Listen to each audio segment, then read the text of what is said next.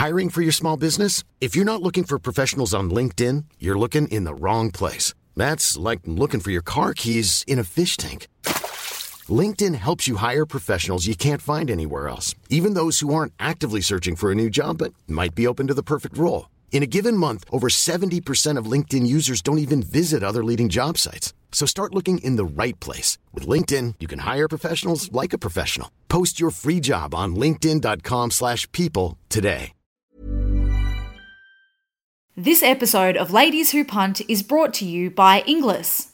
Inglis has had over a century of turf champions go through their sales rings, and now with their Pink Bonus series, there has never been a better time for women to join in on the fun of racehorse ownership.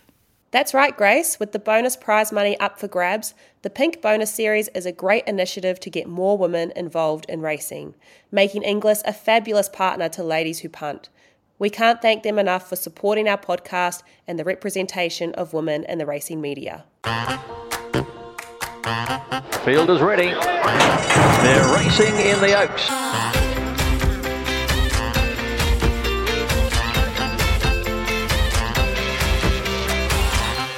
Welcome to Ladies Who Punt, the podcast that decodes the sport of horse racing one topic at a time. I'm Fiona Blair and I'm joined by my co host Grace Ramage. Grace, a massive weekend for you and your partner Ben Hayes with Little Brose winning the Blue Diamond. How have you pulled up after your Blue Diamond celebrations? Well, it's safe to say, Fi, that everybody um, involved with Team Lindsay Park, whether it's all of our dedicated staff and the people that, you know, work tirelessly um, each and every day, or, you know, all the people that own horses with us and just, you know, follow along to what Ben and JD as training partners have been able to achieve in their short training career so far, we were all over the moon. But having said that, probably only certain heads were sorer than others, and I can confirm that I was among those unlucky ones with a very sore head on Sunday morning, but the celebrations were fun. Um, it's not often that you, you know, win a blue diamond, let alone with two trainers that are, you know, 32 years and younger and are sort of just making a name for themselves in their own right after sort of following on from two generations from Hall of Fame champion trainers. So, pretty special time Fi, very exciting stuff. And yeah, I've pulled up well. Now, looking ahead to this weekend and what we've got in particular is a huge Sunday, Monday, and Tuesday because it is the Inglis Melbourne Premier Yearling Sale. We cannot wait to get out there. Yeah, that's right, Grace. And as we are smack bang in the middle of sale season, we thought that now is the perfect time for us to do a bit of a sales series and to have a few feature episodes focusing specifically on the sales and what it's all about. So this week we have a special guest. Jemma Cutting. She is the marketing executive at Inglis, and she's going to help us get an overview of the sales season and the role that the sales play in the racing industry. Because, Fi, we've obviously in the past 12 months on Ladies Who Punt done so much decoding when it comes to the racing game and what it is to be following the racing side of things and to be, you know, understanding form analysis and what do trainers do and what do jockeys do and all that sort of stuff. But now we really do want to start to focus in on the breeding industry and what happens in the bloodstock game. So that is why it is the perfect time right now in the lead up to the Melbourne Inglis Premier Sale to decode the topic of sales season. Yeah, I think in the next few episodes, what we want to show is what is going on with these racehorses we see on a Saturday. Like, what happened before they entered a training stable? What was their story? What did their life look like? And around the yearling sales, that's where a lot of the action is, whether it's the preparation of a sale or you know the horse has been at the sales and getting sold like that's a big part of their history that we don't often hear about once they are up and running on the track. And it's not just fair that we don't hear about it all that often but you know even when we do hear about it it's still so foreign because even people within the racing industry that are so invested in racing itself fail to understand what actually happens in the bloodstock industry and in the breeding game. Which I feel like this episode and what we're going to do over the next few episodes, decoding, um, you know, this sales season topic is going to not only benefit just newbies, you know, it's going to actually answer a lot of questions for anyone, even in racing, that want to understand more as well. Yeah, definitely. But before we get to that interview with Jemma, we should point out that for those in Melbourne this weekend, the Inglis Premier sale kicks off on Sunday out at their Oakland Sales Complex. We are hosting our first meetup event for 2023 with a small group of listeners joining us for brekkie on Sunday morning, which is going to be a lot of fun. But for anyone who is listening in and is interested in attending a yearling sale, come down on Sunday. We will both be there for most of the day. I'll be in my pink ladies who punt hat, so I'll be sticking out, floating around, catching up with some friends, and having a nosy in the sales ring. So even if you aren't making it for breakfast and you see me around, just come up and say hello.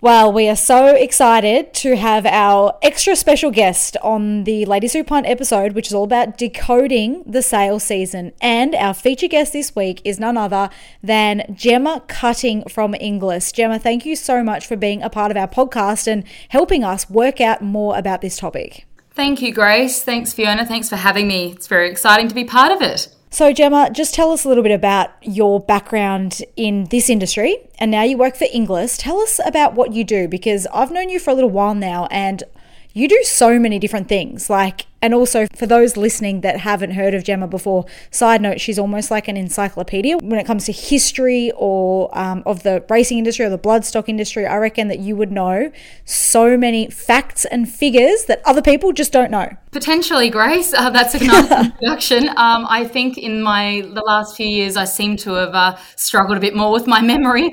When I was young, growing up, and really got into racing, I was really obsessive, and I'm like that with a lot of things that interest me. And so I researched just really heavily everything read a lot of books watched a lot of docos got to a point where i could um, recall you know the closing stages of races in terms of reciting the commentary. I was a real nerd. I know you were very yes. growing up. And so look, I love my Melbourne Cup winners. I have that was something I used to pull out as a party trick, being able to rattle off Melbourne Cup winners and place getters. But I have to say, in the last few years, I probably couldn't name very many. I'm probably so busy in my real life now. It's a bit different to when you're growing up. But look, I've been at Inglis for five years, uh, coming up to almost six years this August. And I, as I just said, grew up sort of obsessed with racing, not from a racing family. Grew up in a town called Yeppoon in central Queensland. No exposure really to racing at all, but it's entirely possible for anyone to, to work in this industry or even just get involved later in life. You don't have to be a um, expert on all these things to take part in, in a sale which is uh, basically my main job now. I worked at Sky Racing for a number of years um, in Sydney as a producer and did a little bit of on air hosting and presenting. And I did a show called Bred to Win for about four years there. And I have to say, before I started that show, I had absolutely no idea about the breeding industry, didn't even know the language, um, had heard of the stallion Danehill. Other than that, um, I really didn't know, I didn't understand it. So that program really opened my eyes to this whole breeding industry, which is a whole niche within a niche. I mean, we've got racing, but breeding is this big world behind it that has such a big part to play in what happens on the racetrack. So, thanks to Bred to Win, I got to know a lot of people, um, got to visit a lot of studs, filmed a lot of stallions and, and yearlings in the years um, covering that. And that's how I ended up with a job at Inglis. So, I suppose where we start for this episode, Jemma, is we're really going to focus in on the sales season because that's what we're in the middle of right now. Um, you know, there's been sales all around Australia, both Magic Million sales and Inglis sales. Of course, you work for Inglis, and we're gearing up towards the Premier sale in Melbourne out at Oakland starting this Sunday. So, we really want to just work out and understand what the sales season is. Like, what is this thing that people keep talking about? What is the landscape? How does it work? So, as a general overview, can you please explain to us what is the sales season? Well, the sales season for Inglis, I mean, for all bloodstock companies, this is our most important time of year. A lot of work has gone into getting here for us as well.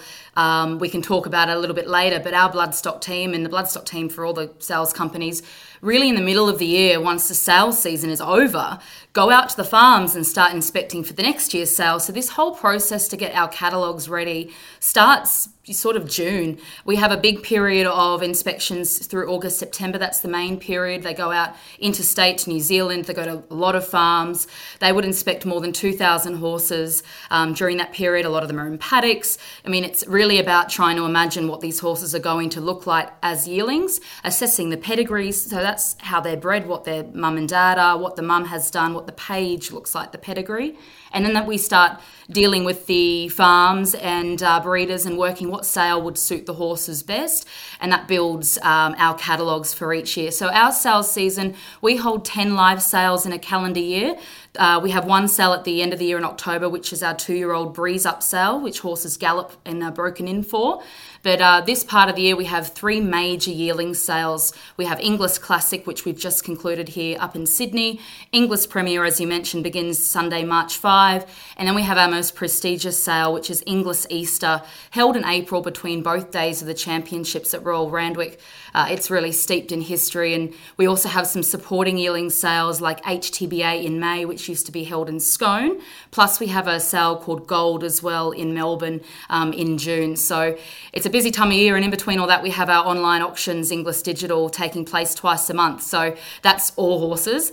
Um, so for all the sales companies and for everyone involved in studs and people looking to fill their stables like trainers, it's such a busy time of year.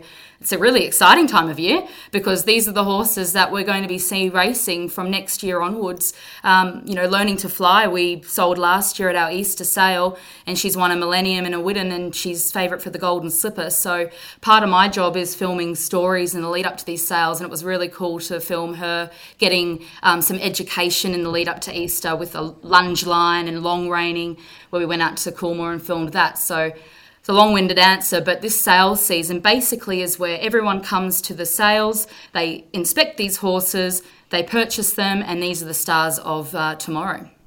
So, you mentioned the word yearling sales being what we're going to focus on, but you also said that there's the two year olds in training breeze up sales that happens towards the end of the year. And that's just another category of horses that are going through a sales ring. We also, Jemma, have broodmares that go through the sales ring that are ready to move on to the next phase of their career, and then also weanlings. Can you just explain to us the difference between weanlings, yearlings, and also broodmares? Well, yearlings are easy to remember because it means they're one year old. So, yearlings, it makes sense there. Weanlings are younger, they've been weaned off the broodmares, off the mums, and they get off it a little bit earlier. Um, some farms and breeders decide that they want to firstly advertise maybe stallions that are you know, new at stud and they're selling the first weanlings by those stallions to promote this type of stock that's coming through.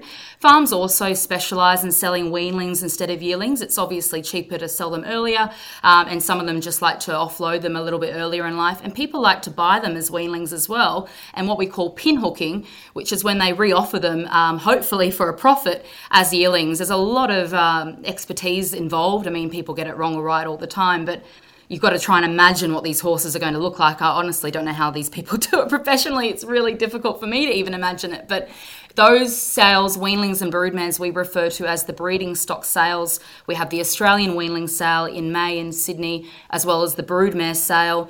We have a great southern sale in June in Melbourne, which is a mix of broodmares and weanlings and um, that's the last chance for people to buy at a live auction a broodmare or weanling for the uh, season. So our biggest broodmare sale is the Chairman's Sale held in May. It's a really fun night if people have ever seen the vision. But there's uh, high-end broodmares, champagne, live band, casino tables. It's a really must attend now. It's a great deal of fun.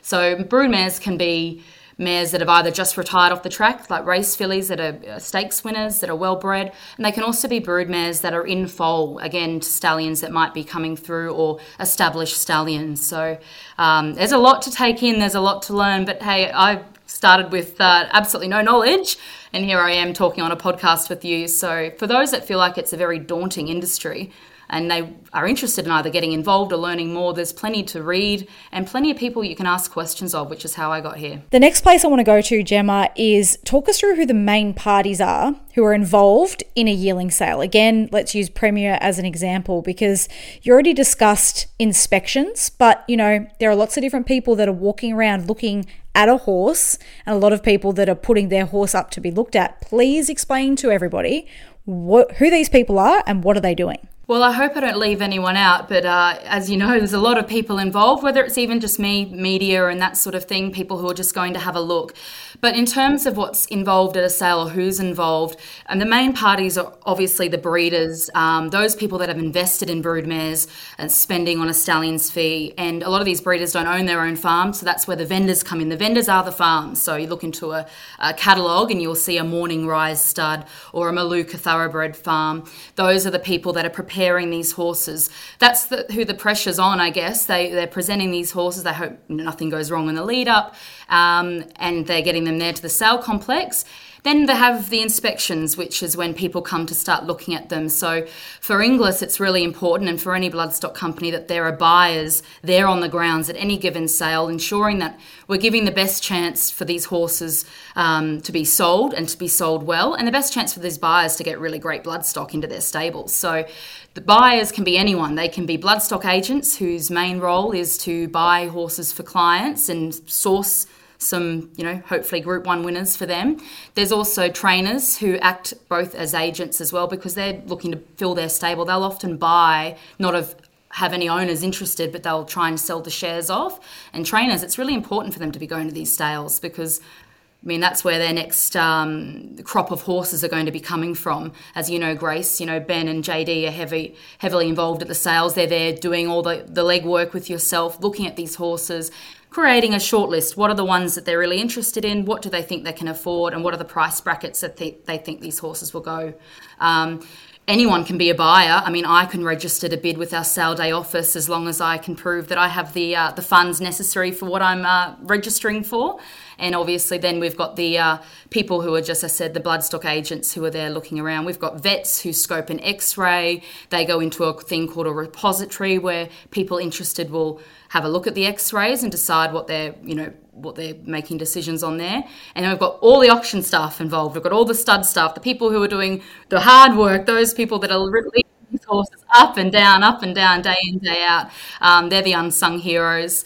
And as I said, the auction staff. So we've got bid spotters who take the bids on the sale day. We've got people in finance and accounts. We have the auctioneers who sell the horses from behind the rostrum, the groundsmen who make the, the complex look lovely, and uh, obviously all of us in marketing and bloodstock. Sure, I've left people out, but there are a lot of uh, different facets to getting a sale to work and to getting it to be successful. I think you painted a really good picture there. It really highlights just how much work is going into these few days that we spend on complex. And it's also really cool to highlight, as Jemma mentioned, that, you know, I could own a broodmare and then I could own a yearling that is being offered for sale at the premier sale starting on Sunday, but it won't you won't see my name anywhere, but I will have the horse you know, going through the draft of one of the vendors, like Jemma said, Maluka or Supreme or any of these vendors. So the vendor's not selling necessarily each horse 100% owned by them. Most of the time, it's on behalf of just regular people that have got the breeding stock, that have raised the foal and then allocated the foals and therefore the yearlings into certain different farms. One thing I'll get you to explain is the catalogue. What is the sales catalogue? What's in it, and what information can you find out from the sales catalogue? Well, if you haven't looked at one before, it can look a little bit um, bamboozling if you're not sure about reading a pedigree. At the front of the catalogue, we have all the studs that are offering drafts for sale, and you can actually see what barn they're in. Um, so for Premier, you'll be able to look at what barn Blue Gum is in, uh, barn A, and you'll be able to go down and have a look at those horses. If you buy a horse and you want to quickly go down and see it or inspect it beforehand, that's where they're located. We have a list of stallions represented in the catalogue. At the back, there's a list of first season sires, so stallions that first yearlings are being offered uh, for sale this year. And in the middle of all that um, are obviously the pedigrees. So from lot number one all the way to the end of the uh, catalogue, it's in alphabetical order according to the dam's name, and they change every year. And on the top of the pedigree is the stallion, the sire, that's the dad.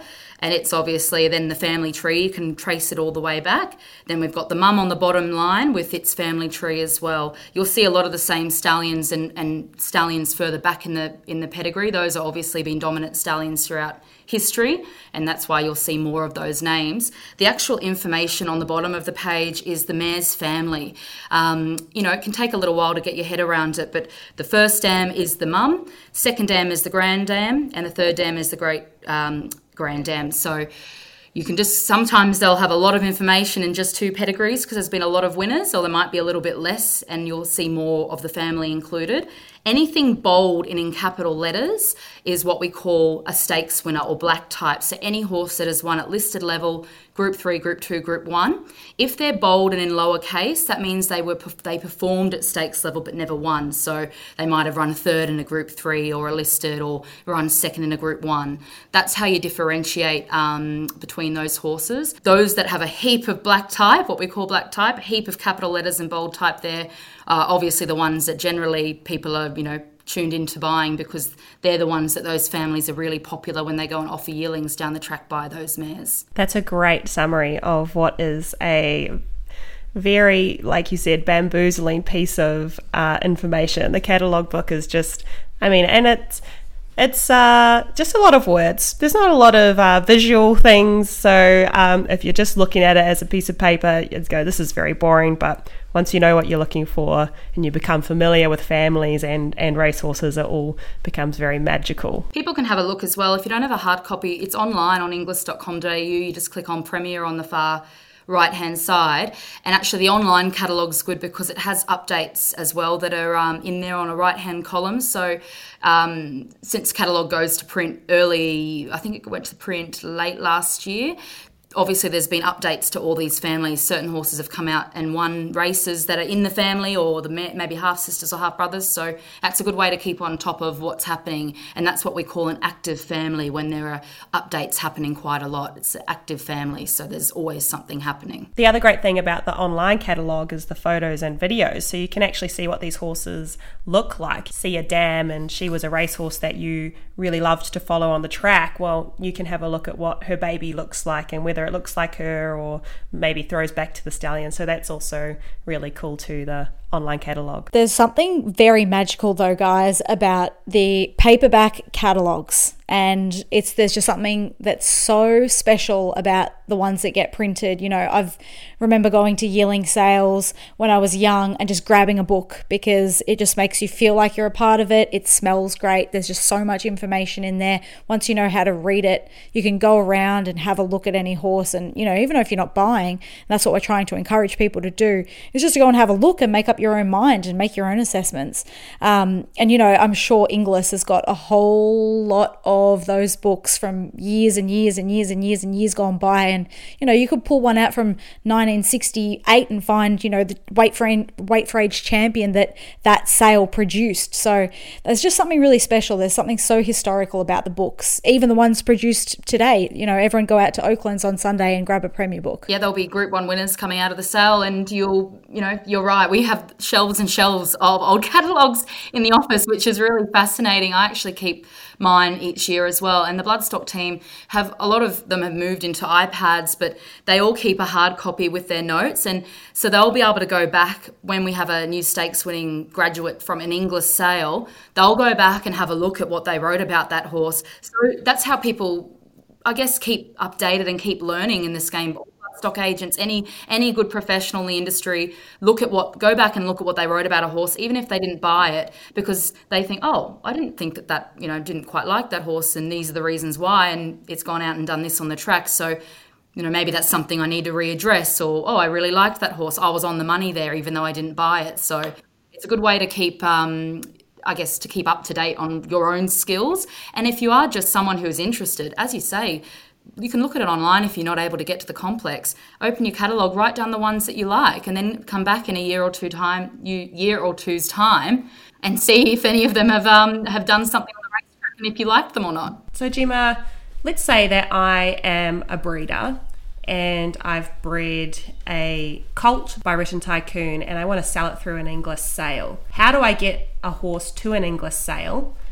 And what is the process from like the paddock to when the auction hammer falls? Well, look, I am not a member of the Bloodstock team, but I do have a little bit of an idea of having been there a few years. And Fi, you probably know as well, having worked on a stud with part of this process. But I guess if you're someone who hasn't bred a horse maybe uh, before that have sold through us, you get in contact with our office. Um, usually, you speak um, to a colleague of mine, uh, Wayne, and he will note down the horse this is the period I was talking about where the bloodstock team go out on the road in the middle of the year and start inspecting horses. They will go to so many different farms. And I'm not talking the major Hunter Valley studs. I mean, they go to those too, but they'll go to Queensland, Tasmania, they go to Perth, South Australia, Victoria, to New Zealand. They start looking at these horses. They assess what the horse's pedigree is by, and a part of that guesswork is also what is that stallion going to be doing? What are the is that stallion going to be on fire or not by the time that horse comes to be sold? That's a whole other part of it. But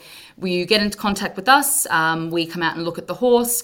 We discuss with you whether you, you know, what sale might suit that horse, whether it would suit one of our sales. Sometimes um, those discussions may not be, I guess, you know, not every horse is going to get into Easter Classic and Premier, but they can get into the showcase session at Premier, which is book two, or the highway session at Classic. Plus, we also have our other yearling sales. Sometimes they might be best to sell online. That's where the expertise of our bloodstock team come in by advising uh, a breeder or a vendor about where their horses are going to get the best result. Because at the end of the day, we want the vendors to have great results. It's that's the aim of the game. So um, that's that part of the process. Then the yearling will go into a prep where they get prepared at a, a farm for sale.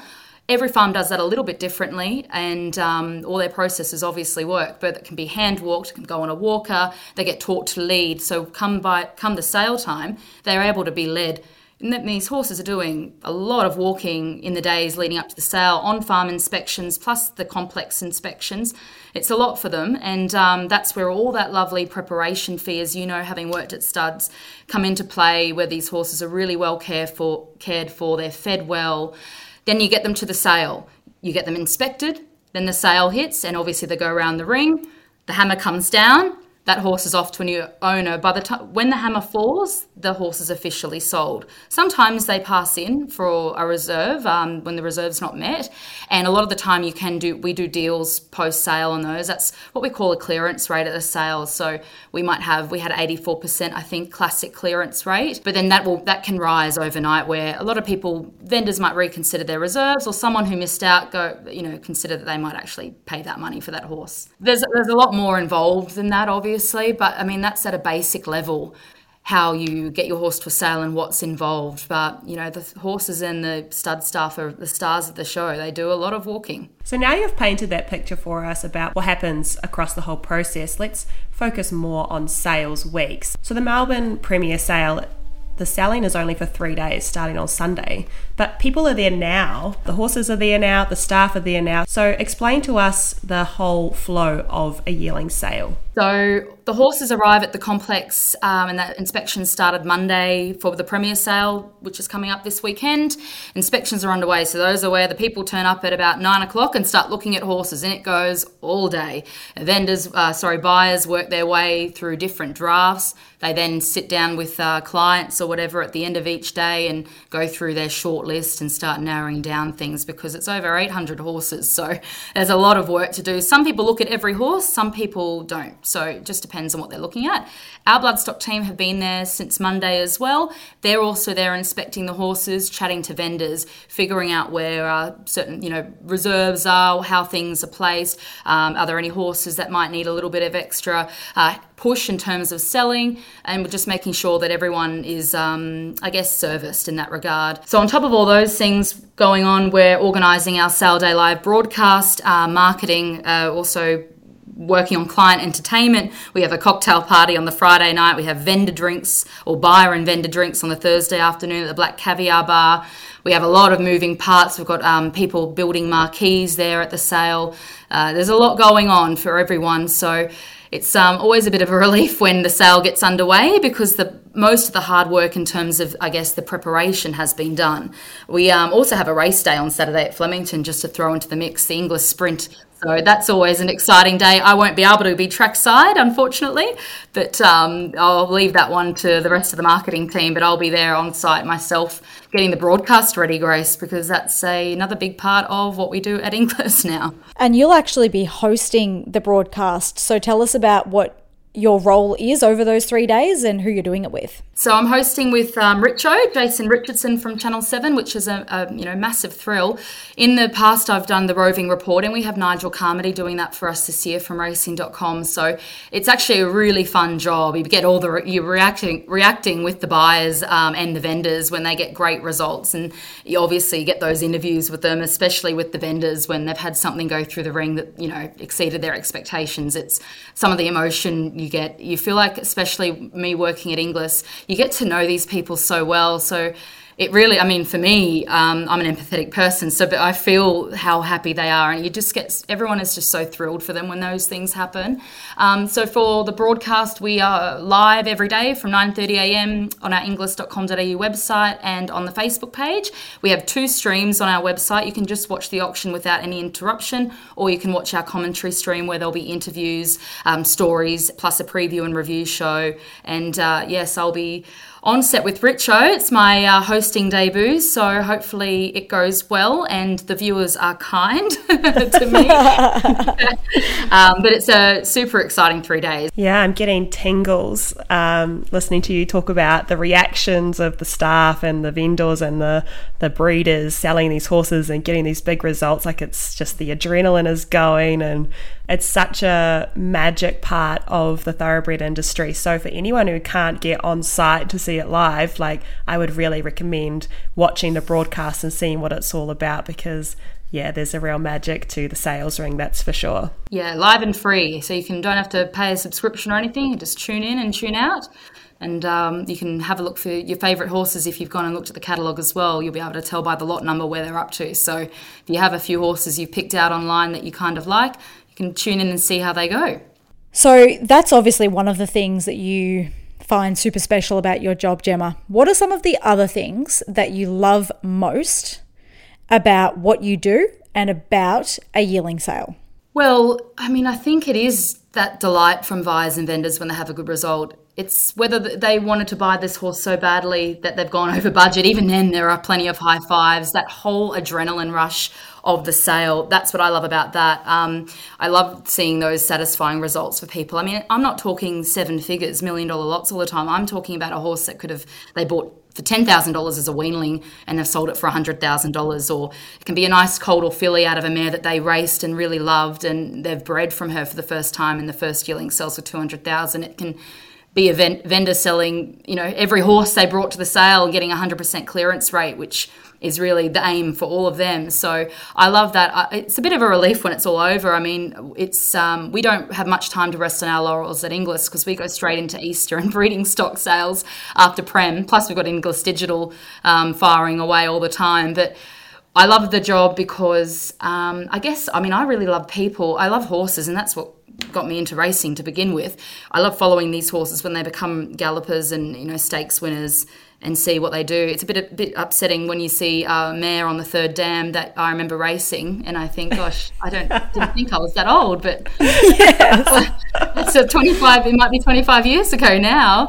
Um, so, yeah, look, I mean, it sounds cliche. It really is for me, I get to go out to farms and film a lot of these stories in the lead up to the sale. So I really get to know the drafts a bit more and also the people, the staff behind them. And, um, you know, those are the people that are working really hard as well. And they don't get a lot of, I guess, accolades because their name's not anywhere. But um, that's the best part. I think going out to the farms, seeing horses in their natural environment, seeing the people putting in the hard yards every day, the passion of the breeders and, and the vendors that you know, the, some of these farm people that run the farms, they they don't get a holiday. They're preparing horses for the first sale at the Gold Coast over Christmas and New Year's. So it's a lot. It's a lot for everyone. But we wouldn't do it if we didn't love horses and didn't love the industry because, um, you know, there's not a lot of days off. I, go, I don't know if I've answered your question, but basically, I, yeah, I love people, I love horses. So, I mean, I've combined all these things. Yeah. and I love dealing with people at the sales. So, I'm really lucky to um, be in a job where I can do all those things. I think it's so great as well that the job you do is is telling the stories and get bringing the emotion back into it and bringing the emotion front and center and the stories front and center because sometimes you know, yearling sales can be just lot after lot after lot after lot, and it gets a little bit monotonous, and you miss those details of the story behind the breeding, or you know, the stud hand who has worked with this horse for its whole life and is, you know, so emotional as it goes through the ring, and their partnership as animal and human comes to an end. Like, it's great that you are able to shine a light on those stories and remind people that yep, it's a sale and it's about money, but there's also these great stories behind it all as well that keeps it which is really what keeps people in the industry. I feel like behind every horse there is a story Fi. Like that's such a good point that you raise because it's yes, of course, it's about um, making a return on your investment. That's what people strive to do. But every horse has a connection with at least one, if not several, people that touch them at any point in their whole life. Like once the horse is sold and the hammer falls, the stud farm that have prepared the horse for sale are, you know, so elated but sad that they're losing that horse from their lives. But then the people that have just bought it, are like, oh my God, I'm so excited. We have this beautiful horse. We're going to cherish this horse for the next part of our journey. So that's such a good point to, to raise. There are plenty of stories behind them all, and sometimes it goes full circle with the fillies then coming back as broodmares either through a sale ring or they, they're retired and go straight to stud without being sold. And then, you know, a whole other ball game is the off the track spectrum as well. Mm-hmm. Um, Grace and Fi, I mean, I have a former Easter graduate, he's now 16 his owner gave him to me, and um, you know I still send updates to him and the, and the trainer David Payne. And there's a whole host of uh, X-race horses in the area where I ride mine, and um, I even have had uh, one of the former trainers because he had two careers reach out when they saw him on social media and said I wondered where he'd got to. He was one of the stable favourites, oh. so you know, and the same with the studs. Um, Darley were kind enough to send me photos of my horse as a foal and weanling and yearling before I went through the Easter sale because they keep them all on file and they remember these horses. They yeah. spend so much time with them. It's actually amazing the memory some of the people in the industry have. Um, you know, they remember seeing this horse as a yearling at the sale and what they thought of it. I mean, gosh, I need to refer to notes for a lot of things. So you're right. It's um, these horses are touched by many people. They touch many people throughout um, their careers, and every person has a part to play in a horse's, um, I guess, lifespan. Jemma, I'm sure you've had a good look at the catalogue for Melbourne Premier. Are there any particular lots that you're looking forward to see go through the ring? Yes, so I was lucky enough to be in Melbourne last week and I went to see a couple of farms. I haven't um, haven't been able to look at every horse, or and I won't be able to because um, I don't get around with the bloodstock team as um, often as I like. But there are a few horses that I loved when I saw on the farm last week. So we have our final vendor preview video coming out in a few days' time on Blue Gum Farm, and so I haven't seen this horse myself in the flesh yet, but I will make sure I see him on the complex. I've seen the video. Go online and have a look at this one, lot 499. He's a colt by Zoustar out of a mare called Jester Jingle. The mare is by Lonhro, which this colt has surely inherited that rich colouring from. He's a beautiful horse, absolutely stunning. Go and watch that video and see how this horse moves. He's a half brother to a Group 3 winner called Bruckner, who ran second in a Coolmore stud stakes as well. So it's an active pedigree and it's a colt. So this could be a colt that a lot of people who are looking to race uh, valuable future stallions might be one that they're looking at because his physical side is so beautiful as well. I think he'll sell well. There are plenty to get excited about, to be honest. Aside from that, I had pers- two personal favourites from the few farms I did see last week. There was a So You Think colt out of a mare called Kinetic Design, lot 513 from Morning Rise Stud. Uh, I thought this colt was a real showstopper as soon as he came out of the barn. Uh, I also loved a uh, horse at Musk Creek Farm, a filly by Dundeel from the Miss Finland family, lot 195. The dam is shimmering light big pedigree again, nice shape, a really deep girth, which is important for lung capacity. And then there was a Dundeel colt there as well, out of cardiac. Seemed to have a really intelligent brain, very sensible horse. Wasn't fussed by being paraded in front of a big crowd of people. A lovely head. I mean, a head doesn't make them any faster. I just love a lovely head. Really stylish, elegant type of horse. So that was one I also liked from there. There's plenty of others on our um, on our highlights lots list. We will have a preview show, as I said, every day, so you can look at some of the top six for each day of the sale that we've selected. Not necessarily going to sell for the best six uh, in terms of dollars, but there's certainly uh, six to watch every day in the highlight lots. And just finally, Jemma, for someone who has never been to a sale before, obviously we are encouraging all of our listeners to head out to Oakland's on Sunday or Monday or Tuesday and check it out. So, for those people that may have never been to a sale before, it can definitely be daunting because you just sometimes don't know where to start. What would you recommend doing and seeing for first timers? I'd recommend coming out on the Sunday if you're in Melbourne for the Premier sale. Sunday's a really good day. It's actually almost like a family fun day. A lot of people bring their kids along. You don't have to be near the horses if you don't want to, because that can be a little bit fraught with danger if um, you've got sort of young children and you're not quite horsey. But you don't have to be a horsey person to come to the sale. You don't have to pat them or anything. You can just come and watch if you like. Come out to Oaklands Junction. Uh, you enter through the front. You can grab a hard copy of a catalogue. The sale ring is pretty hard to miss. It's uh, the first stage you'll get to. You'll be able to hear the auction happening, which starts at 10 o'clock in the morning. Um, you can stand up the back of the auditorium. There are some seats right down the front uh, um, away. We have some dining there for our buyers, but past the dining, there's some uh, seats down the front you can sit on, sort of fold down seats. Go and have a wander around. There are a heap of marquees with hospitality. Ciaron Maher's marquee on a Sunday, especially, is usually humming by the afternoon. They'll, I think they're looking at having live music there as well. Uh, there's a canteen, cafeteria there. Go have a coffee. You can watch the horses from. There's a balcony there. Some of the ones being paraded. Go down and look at some horses. Um, you know, it's an amazing industry. It's not every industry. You can't turn up to an AFL game and speak to the coach of Hawthorn, but you can turn up at a horse sale and introduce yourself to a Mick Price, a John O'Shea, an Annabel Neasham, a Ciaron Maher, David Eustace. They're all there. You'll you'll know them if you follow racing, and they're quite happy to, um, as long as you're not you know introducing yourself when they're trying to bid on a horse. But they're yeah. quite happy to talk because, I mean, for them they're wanting to meet new people and get new owners in, of course. But it's an accessible industry. You can talk to all these people that are your potential heroes and hey, if you're interested in getting a share, that's one way you can find out a little bit more about a horse that goes through the ring. I'd recommend you come out, if it's not Sunday, come out Monday, Tuesday. It's free. You don't have to register. You can simply just turn up for as long or short as you like, watch the auction, go for a wander maybe meet some people. So it's um, it's an exciting three days. And look, if you can't go to Melbourne, we've got the Inglis Easter Sale in April in between the two race days of the championships. That's here at uh, Warwick Farm Complex Riverside Stables. Again, that's open to anyone. It's spectacular auction, um, some big prices going through, and yeah, the same crowd of all those uh, trainers and buyers that you might see on TV. Well, thank you so much, Jemma, for giving us some of your time today and what is a very busy week for you. You've decoded the sales season so well for us and our listeners.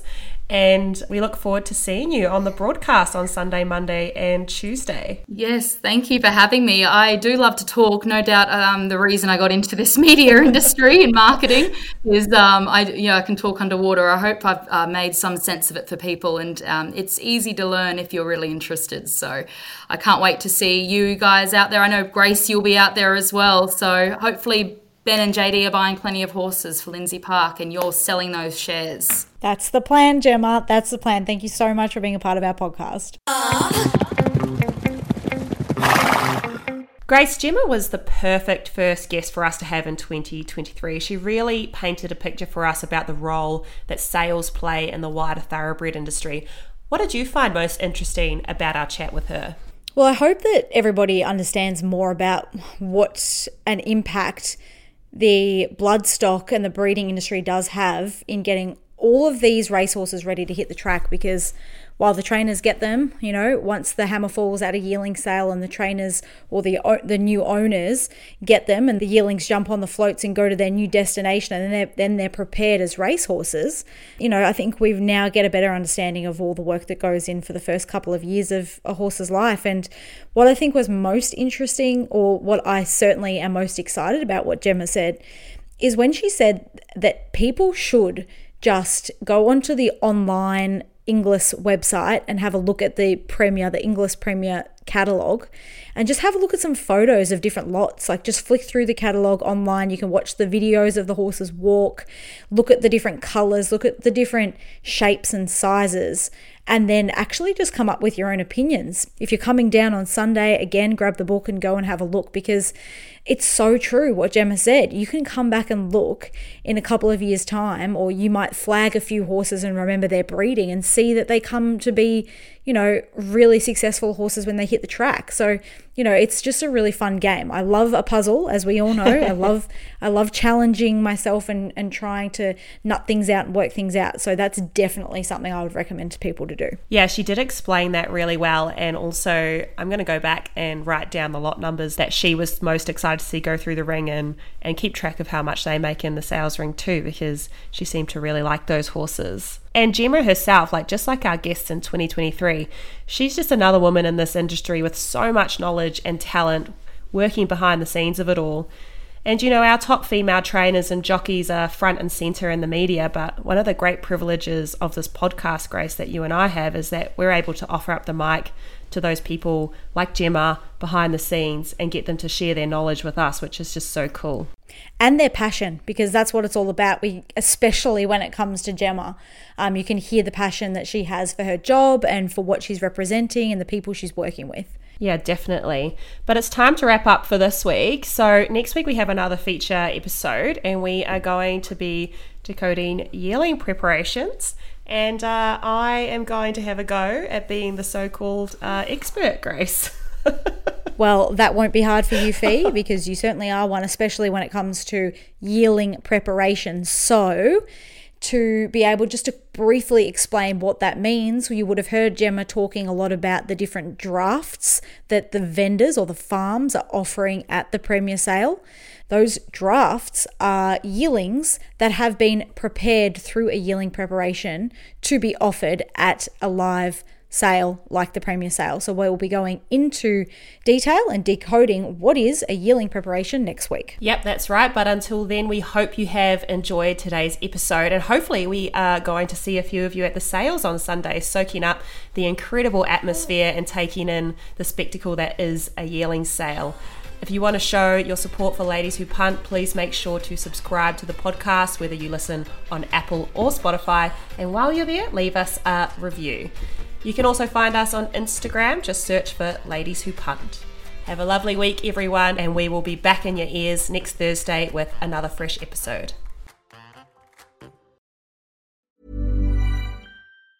Hi, I'm Daniel, founder of Pretty Litter. Did you know cats tend to hide symptoms of sickness and pain? I learned this the hard way after losing my cat, Gingy. So I created Pretty Litter, a health monitoring litter that helps detect early signs of illness by changing colors, saving you money and potentially your cat's life. Pretty Litter is veterinarian developed, and it's the easiest way to keep tabs on your fur baby's health right at home. Go to prettylitter.com and use code ACAST for 20% off your first order and a free cat toy. Terms and conditions apply. See site for details.